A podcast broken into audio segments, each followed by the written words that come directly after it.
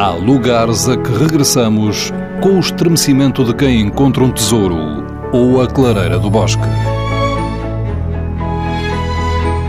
Neles nos apaziguamos ou celebramos a intimidade do mundo.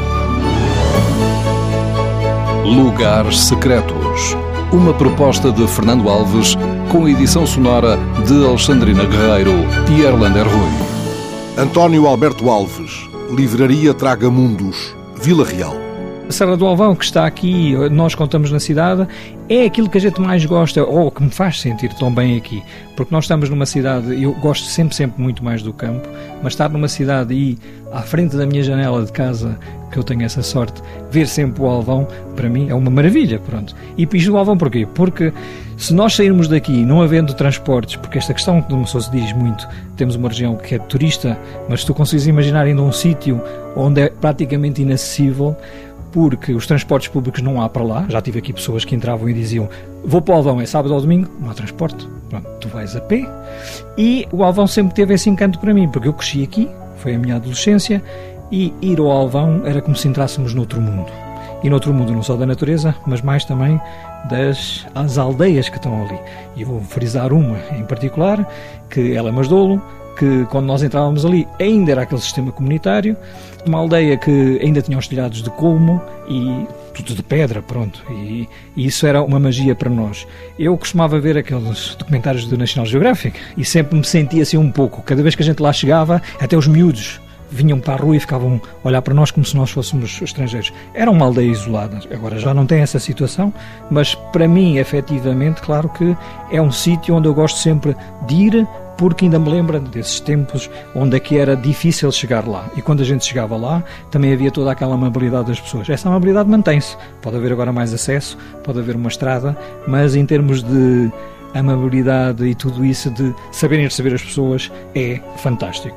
Há menos pessoas na aldeia e há mais pessoas que podem lá ir-se quando querem, porque agora é mais fácil, metem-se num carro e vão lá. Mas continua a ser sempre mágico ir a Lamas Dolo. Depois, próximo de Lamas Dolo, há o Bobal, e no Bobal há um sítio que é sempre especial, que é a Tasca da Alice, onde, se for sem avisar ninguém, é sempre recebido com uma, uma, refeição, porque há sempre coisas para fazer e para improvisar. O é, é o nome do povoado, e a Tasquinha da Alice, que é muito conhecida, é o sítio onde ainda há uma taberna. Pronto, e uma taberna, como nos velhos tempos em que a gente vai lá e há sempre qualquer coisa que pode sair naquele momento se a gente tiver fome. Já lá fui no inverno, já lá fui numa passagem de ano, quando não nada que uma pessoa pudesse avisar e sempre, sempre, sempre, sempre tem um, um, um petisco para uma pessoa. E claro. o acesso ao Bobal é bom? É fácil? O acesso neste momento é, é bom, porque todo o Alvão agora neste momento tem uma estrada que faz com que as pessoas possam chegar lá muito facilmente. Quando chegamos ao inverno, a história é sempre outra, não é? Pronto, porque quando está neve lá em cima, nem toda a gente consegue estar lá em cima e ir lá em cima.